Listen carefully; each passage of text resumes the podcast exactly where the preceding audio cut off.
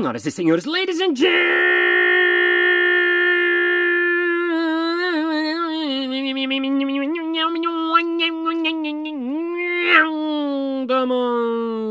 mesdames et messieurs, quiropratas e quiropratos. Está começando mais um Balascast Música.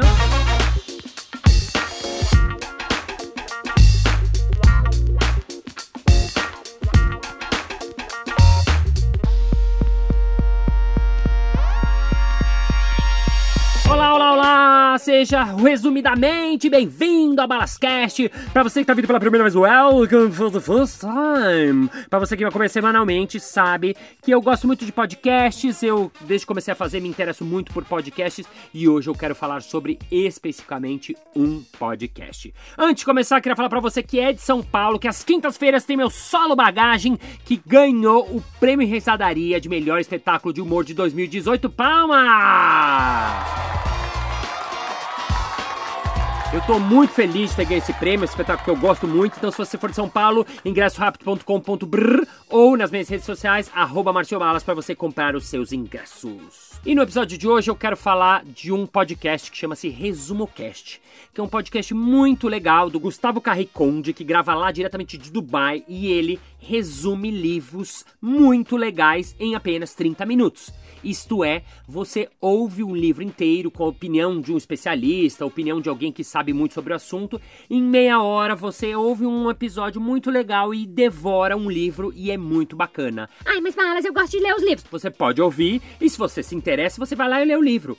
Isso que é muito legal. Lá tem livro de resiliência, tem livro do Google, tem livro do subconsciente, tem livro do Steve Jobs, tem livro do Osho, de meditação, tem livros incríveis e é muito legal porque eles fazem de uma maneira muito gostosa gostosa, bacana, agradável, em meia horinha você mata um livro. E o episódio que eu vou colocar é o episódio de um livro que chama-se Pense como um Freak.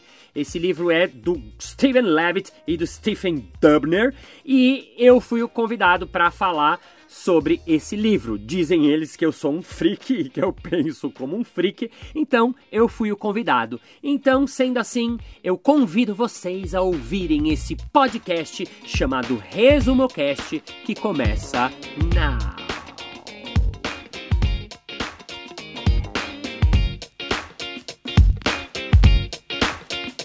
Agora imagine-se na pele de um jogador de futebol prestes a chutar o pênalti para definir a Copa do Mundo. O estádio lotado, você olha para a bola, olha para o goleiro e é preciso decidir para qual lado chutar. Quer saber o que isso tem a ver com pensar com criatividade ou pensar como um freak? Então aumente o volume, desligue o WhatsApp e coloque o aviso de não perturbe, porque está começando mais um episódio imperdível e criativo do Resumo Cast. Steve Dubner, jornalista do New York Times e apresentador do podcast americano Freakonomics, é o autor desse livro junto com o seu parceiro Steven Levitt.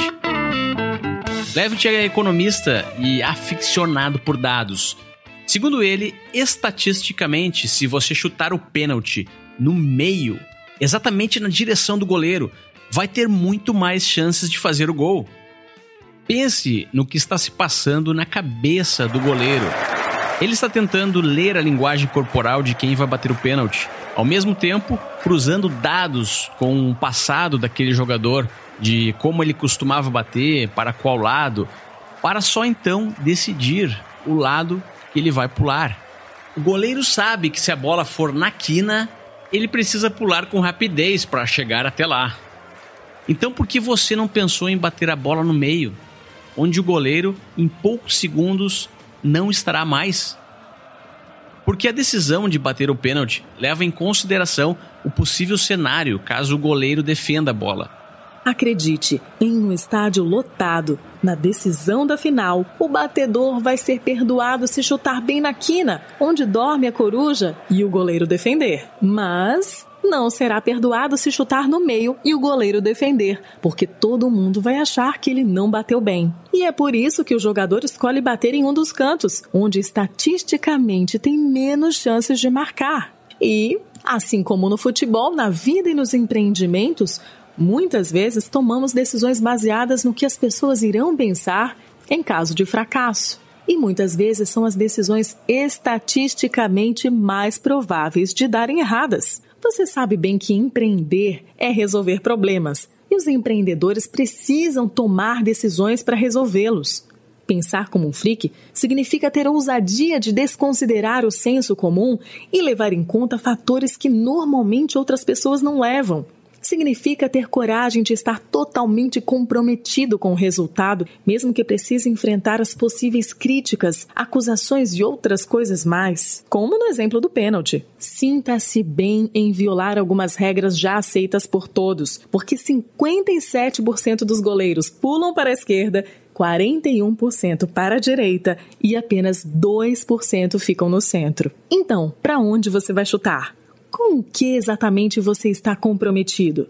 Vai partir, vai que é sua, Tafarel! Partiu, bateu, acabou!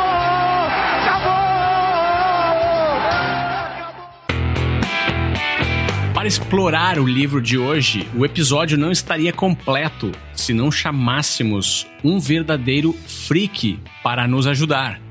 Conheça agora Márcio Balas, ele é palhaço profissional há 27 anos. Ele é apresentador de programas de improviso na TV e dá palestras e workshops sobre criatividade em empresas. Veja o que o Márcio fala sobre um hábito dele que você pode também ter e que pode lhe ajudar a pensar como um freak no, no, meu dia a dia eu acabei incorporando algumas atividades que me conectam com o momento presente, com aqui agora, né? O trabalho do improviso, o trabalho criativo é um trabalho que a gente tem que estar tá pleno, eu falo, né? Quando eu dou minhas aulas, assim, eu falo, a gente tem que buscar o estado criativo, que é o quê? Estar no momento presente, no aqui e agora. Então, eu acabei incorporando algumas atividades, então eu faço é, meditação, eu com a minha turma a gente faz um treino semanal de improviso, né? Que é uma coisa que às vezes as pessoas se espantam, porque, pô, mas vocês não criam o show na hora, vocês não fazem a criação ali na hora, não é essa a promessa? É essa a promessa, mas para isso eu preciso estar tá preparado, né? Então, preparar significa eu treinar antes, né? Eu pegar os, os elementos que são esses anteriores ao, à criação e trabalhar eles ali no dia a dia enquanto eu não preciso. Para quando chegar na hora, eu estar tá ali afiado, eu estar tá ali com eles à flor da pele, né? Então, semanalmente a gente se encontra para fazer treinos de improviso. E nesses treinos, a gente treina algumas coisas que são um, estar no momento presente, jogar com o outro, aceitar as propostas do outro, criar a partir das propostas do outro. Então, isso foi entrando na minha vida de tal maneira que aos poucos você vai incorporando isso no dia a dia. Eu comecei a entender que eu preciso aceitar não só as propostas que meu colega faz na cena, mas aceitar as coisas que me acontecem na vida os presentes que eu recebo no momento, aceitar as situações como elas se apresentam para mim e jogar com elas. Então, eu acho que um grande exercício que eu acabo fazendo, eu acabei fazendo, que aprendi do, do Palhaço do Improviso é jogar com o que me acontece diariamente. Você está escutando o melhor podcast de resumo de livros do Brasil.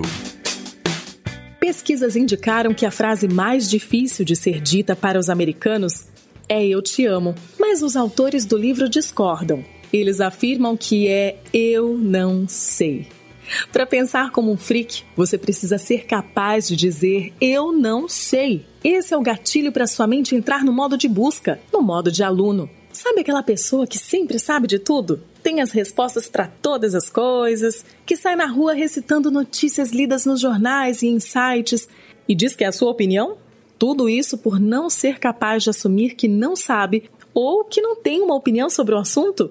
Pois é, muito provavelmente ele não é um freak. O livro até traz uma recomendação audaciosa: não confie nos experts, pois eles têm tendência de blefar quando não sabem as coisas. Essa afirmação se baseia em um estudo que mostrou que a taxa de acerto de experts nos mercados de ações é de apenas 47,4%. Em outras palavras, você tem mais chances de lucrar se decidir as ações que vai comprar jogando cara ou coroa. Os autores dizem que as pessoas que constantemente admitem que não sabem as coisas, que são a minoria, têm uma grande vantagem quando falam com convicção sobre algo. Isso acontece porque as pessoas percebem que elas não têm medo e nem vergonha de admitir que não sabem. E, portanto, se estão falando, significa que de fato dominam o assunto. Outro grande obstáculo e que de certa forma impede com que as pessoas pensem como um freak é a vergonha.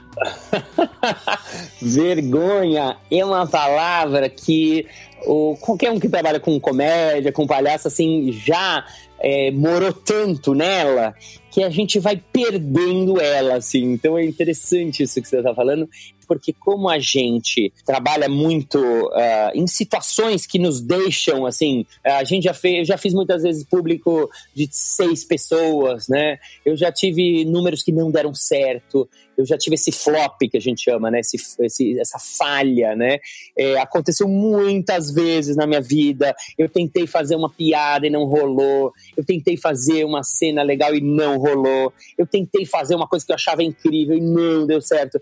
Então a gente vai ficando um pouco uh, acostumado, digamos assim, com essa tal dessa vergonha e isso vai libertando a gente, é uma coisa interessante, né? Eu, por exemplo, hoje algumas pessoas falam, nossa, Balas, você faz o que você quer, né?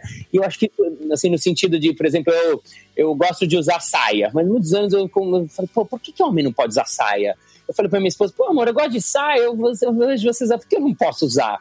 eu vou usar essa. E comecei a usar, e acho que eu acho legal. E, sabe, assim, umas coisas, eh, você começa a não ficar preocupado com o julgamento e com o olhar do outro. Isso vai te dando uma certa capa, uma certa liberdade que você vai uh, uh, indo mais longe, né, em muitas coisas. Inclusive, podendo experimentar mais. Quando eu faço um show de improviso, por exemplo, agora a gente está fazendo um, um show de improviso onde a gente tem que cantar uma música. Eu não sei cantar, eu nunca fiz aula de canto, eu sou ruim de canto, tenho, minha voz é fanha.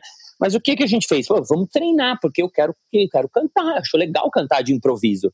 Então a gente vai lá e pede pro público: ah, fala uma, fala uma profissão aí, por exemplo. Fala uma profissão, Gustavo, para mim. Motorista motorista. Então aí eu começo a cantar uma coisa e a cantar alguma questão que o motorista tá tendo. Então eu falo: "Me desculpe, meu amigo, entrei na sua pista. Eu vou te cantar. Eu sou um motorista, trabalho com muito amor e com fervor. Eu antes eu era cobrador. Agora vou dizer para você: vem aqui você, vem aqui na minha. Estou passando na sua rua pois essa aqui, essa é minha linha. E aí vai embora, entendeu? Então, o é, que acontece? A gente pega um, um, um, impulso, vai e faz. Ah, bala, sempre dá certo? Não. Tem horas que sai torto. Tem horas que eu não acho a rima. Tem horas agora que eu fui falar fervor e saiu amor. Eu preciso, preciso trocar e, e recuperar. Sua cabeça vai. Só que assim, você vai tirando o julgamento, vai tirando o filtro e vai ficando mais propenso a criar e as coisas vão se acertando mais. E quando não acertam, a gente joga com isso também, não fica preocupado. E às vezes o erro também acaba virando um, um momento interessante, um acerto ou uma novidade. Se você tem filhos, sobrinhos, crianças por perto, sabe bem o quanto elas são curiosas. E essa também é uma característica de um freak. Já observou como elas estão o tempo todo descobrindo as coisas por diversas formas diferentes? Pergunte a qualquer mágico se ele acha mais fácil lidar com uma audiência de crianças ou de adultos. Eles sempre preferem os adultos. Isso por um simples motivo. Adultos são muito bons em focar em uma só coisa, e isso facilita com que o mágico aplique seus truques manipulando onde o olhar deve estar em cada momento da mágica. Crianças olham para todos os detalhes de maneira aleatória, não se fixam em um só ponto. Por isso conseguem descobrir com mais facilidade o lenço escondido no bolso ou o coelho da cartola. Um freak se comporta como uma criança. Ele olha para tudo e aceita tudo. Assim como uma criança, ele diz sim primeiro, para então manter o fluxo.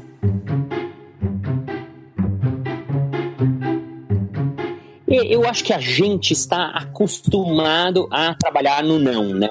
A, a, gente, perdão, a gente adultos, né? A criança não. Se você observar uma criança, até quando me pedem exercícios de improviso, exercícios de criatividade, um deles que eu faço é pega 15 minutos, pega um caderninho e fica observando uma criança. Não é para brincar com ela, não. Observar. E você vai perceber que a criança já é assim, a gente já nasce sim.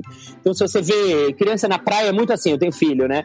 A minha, criança, minha filha chega na praia, ela fica olhando, olhando, assim, meio tímida, assim, dá 10 minutos, ela tá brincando com as pessoas, das crianças da idade dela, das barraquinhas ao lado, da idade de maior, menor, estão fazendo um jogo lá e alguém fala, pega, pega! E sai correndo e todo mundo vai jogar pega, pega. Aí alguém fala, é, pro mar! E sai correndo todo mundo pro mar. Quer dizer, dizer sim, eles estão nessa, nessa performance, nessa, nesse mindset de dizer sim quando a gente vai crescendo, a gente vai eh, tendo o nosso julgamento. Acho que esse é um dos das grandes barreiras, um dos grandes bloqueios da criatividade, o julgamento.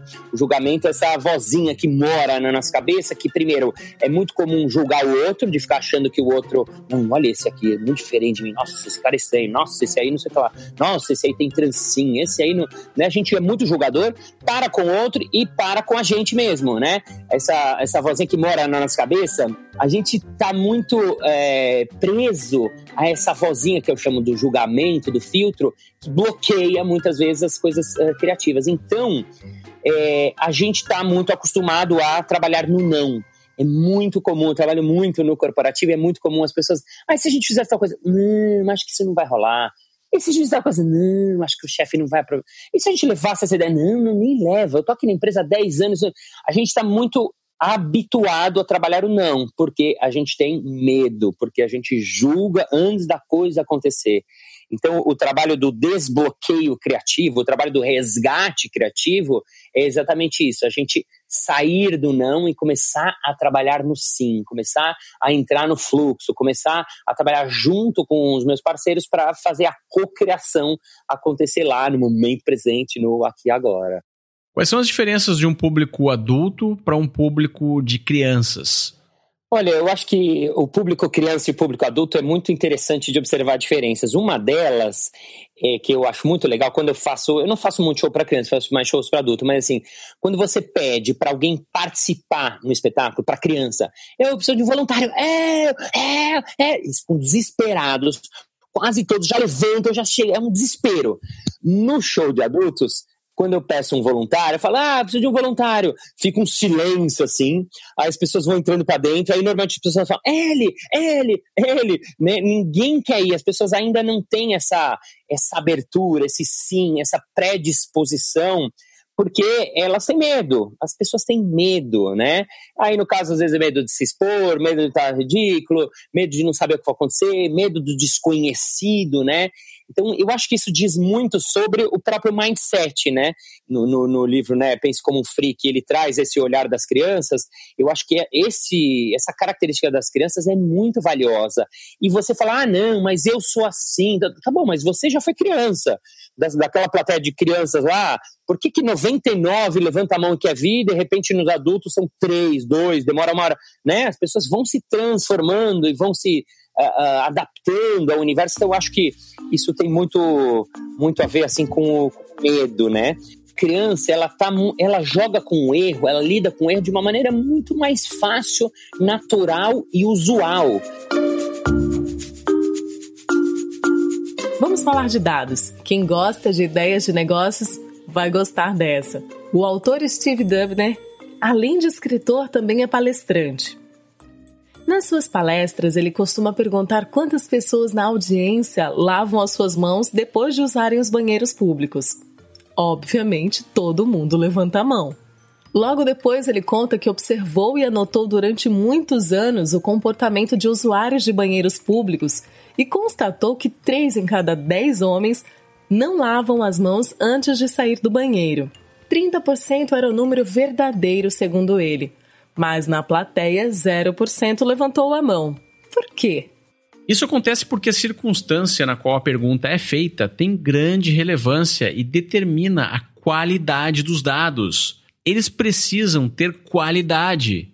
Perguntar para uma pessoa se ela vai comprar o seu produto não gera dados confiáveis. Pois na hora da compra, quando o cliente não está mais na sua frente, a decisão será tomada baseada em diversos outros fatores que ele nem te falou. Acredite no que as pessoas fazem, não acredite no que elas dizem que irão fazer. Você ainda acredita em formulários de pesquisas para novos produtos? Quem gosta de preencher pesquisa? Quem é 100% honesto e faz uma reflexão profunda e honesta antes de responder a pesquisa? Nada substitui a situação real da compra. Se você não tem nada para oferecer para o seu cliente, para que ele faça algum tipo de compra, qualquer tipo de compra, qualquer espécie, não perca tempo construindo o seu negócio em torno de pesquisas. Se você tiver uma ideia, não peça feedback para parente ou qualquer pessoa que tenha uma conexão emocional com você. Esses dados não têm qualidade. Eles são influenciados por fatores que não existirão em clientes comuns. Um freak enxerga que as circunstâncias onde os dados foram coletados têm um grande impacto na qualidade dos mesmos. As pessoas normais têm a tendência de se auto-sabotarem e buscam evidências que comprovam as suas opiniões. Mas o freak olha para os dados com a frieza e o ceticismo de quem quer enxergar o real valor das informações. Se você quer empreender e resolver problemas verdadeiros, precisa saber decidir quais são os dados verdadeiros. O que tem em comum o rei Salomão e a banda Van Halen? O rei Salomão precisava decidir quem era a verdadeira mãe de um bebê. Duas mulheres afirmavam que eram. Então, para resolver a disputa, o rei mandou cortar a criança ao meio para entregar uma metade para cada. Para evitar a morte da criança, logo uma das mulheres assumiu que não era a mãe. Então o rei entendeu que a verdadeira mãe iria preferir desistir do seu filho ao ver ele ser cortado em dois. E aí, conseguiu identificar o problema e o incentivo por trás? Calma, aqui vai outro exemplo. A banda de rock Van Halen era conhecida por magníficos espetáculos, quase perfeitos sob o ponto de vista técnico. Para ter esse resultado, eles faziam diversas exigências aos organizadores em um contrato de 52 páginas, onde o último item era colocar no camarim uma jarra cheia de MMs coloridos sendo expressamente proibida sequer um MM marrom na jarra. Apenas uma excentricidade artística? Não. Essa era uma forma de saber se os organizadores haviam lido o contrato. Caso houvessem MMs marrons na jarra, eles sabiam que deveriam verificar com mais cuidado todos os equipamentos. E aí, percebeu os incentivos? Na história do rei Salomão, a verdadeira mãe tinha o incentivo de manter o seu filho vivo, enquanto que a farsante não estava preocupada. Já na história do Van Halen, os organizadores, motivados pelo dinheiro fácil, não cumpriam todas as cláusulas do contrato, enquanto que os mais atentos faziam os melhores espetáculos e cumpriam todas as exigências. O incentivo deles era o profissionalismo e a vontade de entregar um grande show. Então, se você está tentando resolver problemas e os empreendedores fazem isso a todo momento, precisa entender o real incentivo por trás das ações dos outros. Será que o seu cliente compra de você simplesmente porque não tem opção?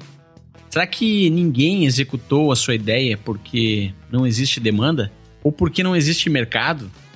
Não acredite cegamente naquela máxima que diz que o primeiro sempre tem vantagem Talvez o mercado nem exista, porque o produto ou o serviço não resolve o problema de ninguém e as pessoas não têm nenhum incentivo para comprar. Essa ideia é tão poderosa que o livro cita que o mantra de todo freak é entender os incentivos por trás das ações das pessoas. Então, no improviso a gente tem um princípio que é o princípio do sim, né? Tanto no improviso quanto no palhaço, o palhaço diz sim para tudo. O que quer dizer dizer sim, né? Por exemplo, numa cena, significa que quando um parceiro dá uma proposta, você não julga essa proposta, você cria em cima da proposta dele. Então, se ele fala, bom dia, eu gostaria de um pãozinho e um café com leite, por favor. Imediatamente eu entendi que eu estou numa padaria e que eu sou o cara do balcão. Então eu falo, claro, pois não, aqui está, é, deseja uma sobremesa. Hoje temos um frappé de coco delicioso, que é cortesia da casa. Nossa, cortesia. E assim a cena vai acontecendo a partir de sims, né? Um fala assim pro outro, que fala assim pro outro, que fala assim pro outro, que a cena acontece, né? Que a criação acontece. E isso, depois de muitos anos é, trabalhando com a linguagem do improviso e trabalhando com a linguagem do palhaço, no palhaço é a mesma coisa, né? O palhaço, ele também trabalha nesse sim. Se um palhaço durante a cena fala, e agora? Vocês vão ver o meu parceiro aqui, ele vai falar em alemão para vocês, fala! E aí o outro, alemão? Claro! É, Deutsch, Herz, Brot, Kram, Deutsch, Herz, Brot, Kram, Gustavo, Corricone, né? E ele vai e faz o desafio ali acontecer, e o público percebe e vê que aquele sim está acontecendo, e valoriza, e vê que, poxa, e aí na sequência esse que falou alemão fala, não, e ele agora, vocês vão ouvir ele falando, ele vai falar em árabe, porque ele está lá em Dubai, aí o cara vai lá, Gustavo. Né? Então eles jogam a partir do sim. Então isso acabei transpondo, entendendo que isso é uma maneira de você ver a vida, de você ver o mundo, de você estar no mundo. Esse estar criativo, ele acontece a partir desse sim. Então, é, dizer sim para as minhas coisas do meu dia a dia, para os meus pequenos problemas, para as minhas questões, ou mesmo quando eu estou no momento criativo, eu falo, por exemplo, quando você está no meio de uma apresentação, você vai estar tá dando uma aula, está dando uma palestra, ou o empreendedor está fazendo um pitch e acontece alguma coisa ali naquele momento, aí o cara tem duas situações. Ou ele fica desesperado, ele fala, ah, meu Deus, o que, que eu faço com isso? Ou ele pede desculpa, ou ele diz sim e joga com aquela coisa. E muitas vezes o jogar, o fazer daquilo algo diferente, responder aquilo, vai fazer com que aquele momento aconteça algo novo, uma criação, alguma coisa que nem ele estava esperando, nem o público estava esperando. E um, ao dizer sim, ele consegue algo novo, ele cria algo novo, né? Então é por isso que eu digo assim, esse olhar do sim é um olhar que a gente traz do palhaço do improviso, mas ele serve para todo mundo. Serve para nosso dia a dia, serve para um empreendedor no seu negócio, serve para alguém que uh, faz qualquer coisa criativa, né? Então, eu acredito que esse sim é, é muito bacana de permear as nossas vidas. Né? Pensa bem, a maioria das pessoas já tem ocupação demais. Por que elas gastariam tempo para repensar e refletir sobre algo que acreditam?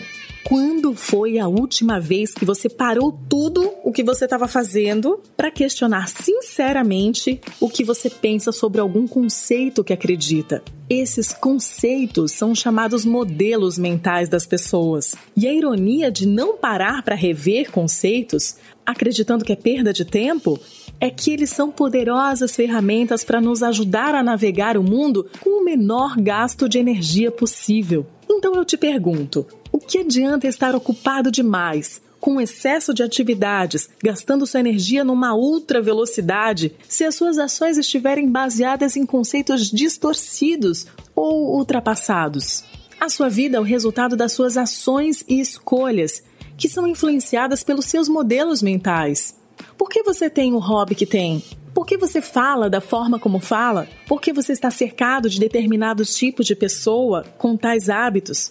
Por que você tem sempre padrões de opiniões sobre determinadas coisas? Alguns modelos mentais são muito úteis e ajudaram bastante durante anos. Mas se pergunta aí dentro: quais deles estão te impedindo de atingir os seus resultados na vida hoje? Um verdadeiro freak não tem receio de questionar os seus modelos mentais. Ele está constantemente buscando diferentes formas e abordagens para explicar os problemas. Mas me diz uma coisa, Márcio: será que o improviso dá sempre certo em todas as situações? Você não sente falta de se preparar de vez em quando? Às vezes as pessoas usam muito aqui no Brasil, acham que improvisar é fazer de qualquer jeito, ou fazer um gato, ou fazer qualquer negócio, ou fazer gambiarra. Não tem nada a ver com isso, improviso para a gente improvisar, a gente precisa saber muito do assunto sobre o qual eu estou improvisando.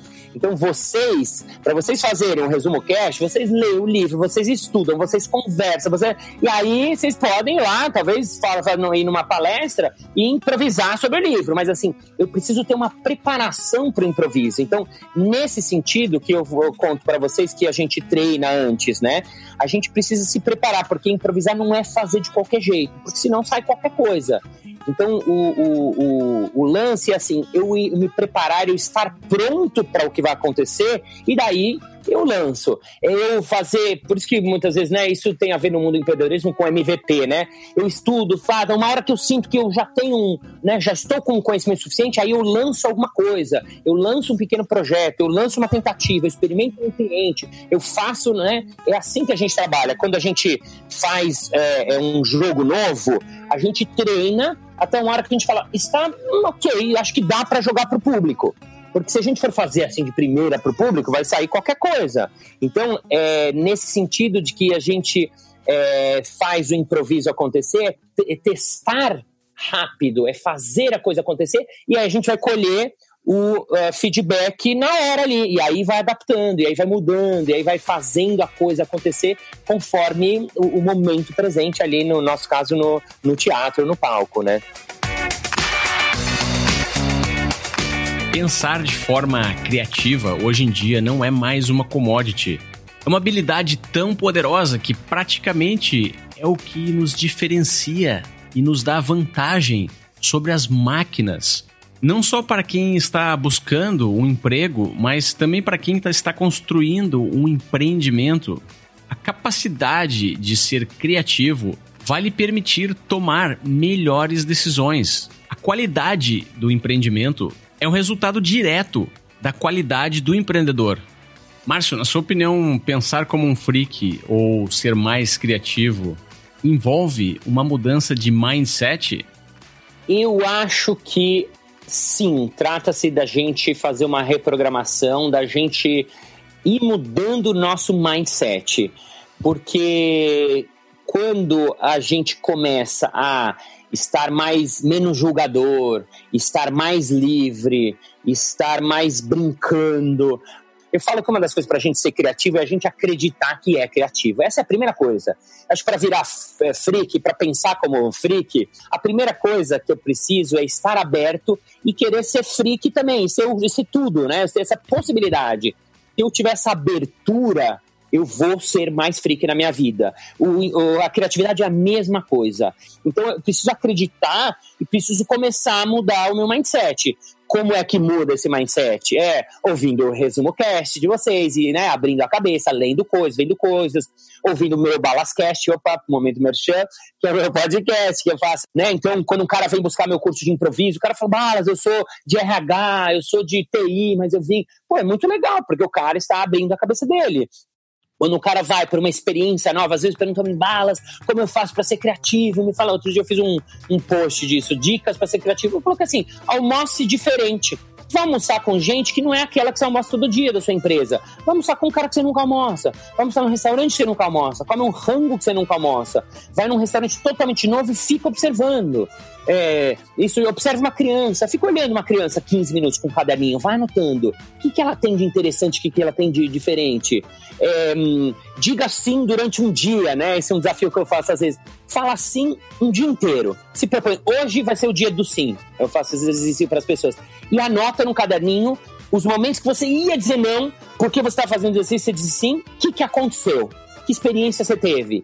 É, ou então, se putz, foi impossível, você teve que dizer não. Meu filho queria se jogar na janela, era impossível. Tá bom, anota lá. E aí você vai ver o que vai acontecer. Então, essa mudança de mindset passa pela nossa vontade de mudar. Daí você treina a mudar, daí você muda, e aí quando você menos percebe, você já é aquilo que você tá tendo. Outra grande dica do livro é pensar pequeno Calma, isso não significa que você deva desistir do seu grande sonho. Primeiro, porque grandes problemas já estão disputados por muita gente. Pequenos problemas, por outro lado, recebem menos atenção e é aí que estão as oportunidades. Segundo, porque grandes problemas são compostos de pequenos problemas. Resolver um pequeno significa estar mais próximo da solução de um outro problema maior. Terceiro, mudar de hábitos e a maneira como as pessoas já fazem as coisas é muito difícil. A solução para um problema menor é mais fácil então de ser implementada, porque irá representar menos resistência por parte do público. E finalmente, o quarto motivo pelo qual você deve resolver problemas pequenos é que a sua solução é mais rápida de ser implementada e a recompensa também vem mais rápido. Steven Levitt, um dos autores do livro, declarou certa vez em um evento que as duas coisas que fazem dele um freak são Número 1, um, a sua capacidade de olhar para os dados, informações e problemas e encontrar sentido naquilo tudo, mesmo que seja uma quantidade imensa de dados. E a segunda coisa, olha que interessante, é a sua falta completa de vergonha de trazer ideias a público, mesmo que aparentemente as outras pessoas possam achar elas absurdas. Para concluir, tome nota das ferramentas de um freak. Aprenda a dizer não sei. Aprenda a descobrir os incentivos que motivam as pessoas a agirem. Resolva problemas pequenos. Faça as respostas certas. Faça as perguntas certas. Olhe os problemas por outro ângulo. Márcio Balas, quem quiser conhecer melhor o teu trabalho, vai aonde? Quem quiser conhecer minhas coisas, marciobalas.com.br. Faço palestras de improviso e criatividade nas empresas, faço workshop de improviso e criatividade nas empresas. Se você está ouvindo isso no ano de 2018, eu estou em cartaz com meu solo Bagagem, que é um solo de improviso totalmente improvisado para você que quiser ver. E tem o Balascast, que é o meu podcast que eu faço semanalmente. E para terminar, vou fazer também uma poesia de improviso que eu tive vontade agora, que diz o seguinte: Estamos aqui hoje, estamos de bobeira. Você nem está sabendo, mas hoje é quarta-feira. Tem gente ouvindo que é inteligente, tem gente que é muito sensata, mas quem faz comentários incríveis ela daqui, a Renata. Ela que é bacana e tem ele que não é bravo. Foi a única rima que eu achei para falar aqui do Gustavo, que eu achei muito legal. E pro país dele um dia eu vai, porque olha que inveja ele. Ele está em Dubai. E só para terminar, porque aqui só tem os the best. Este de hoje foi foi o resumo teste. foi de improviso, foi possível. Muito bem, muito bem, muito bem. Chegamos ao final de mais um episódio. Ah! Mas na segunda-feira que vem tem mais. Ei! E se você ainda não faz parte do Balascast, que é o grupo que a gente tem no Facebook, entra lá, porque lá tem conteúdos exclusivos. Eu dou promoções, tem 50% de desconto para quem quer ver meu espetáculo. Eu coloco lá no Balascast, então entra lá, que é um grupo legal, que não tem muita coisa, aquele grupo que não acontece quase nada o ano inteiro e ele é muito legal exatamente por isso. Então vamos agora ao nosso momento merchan.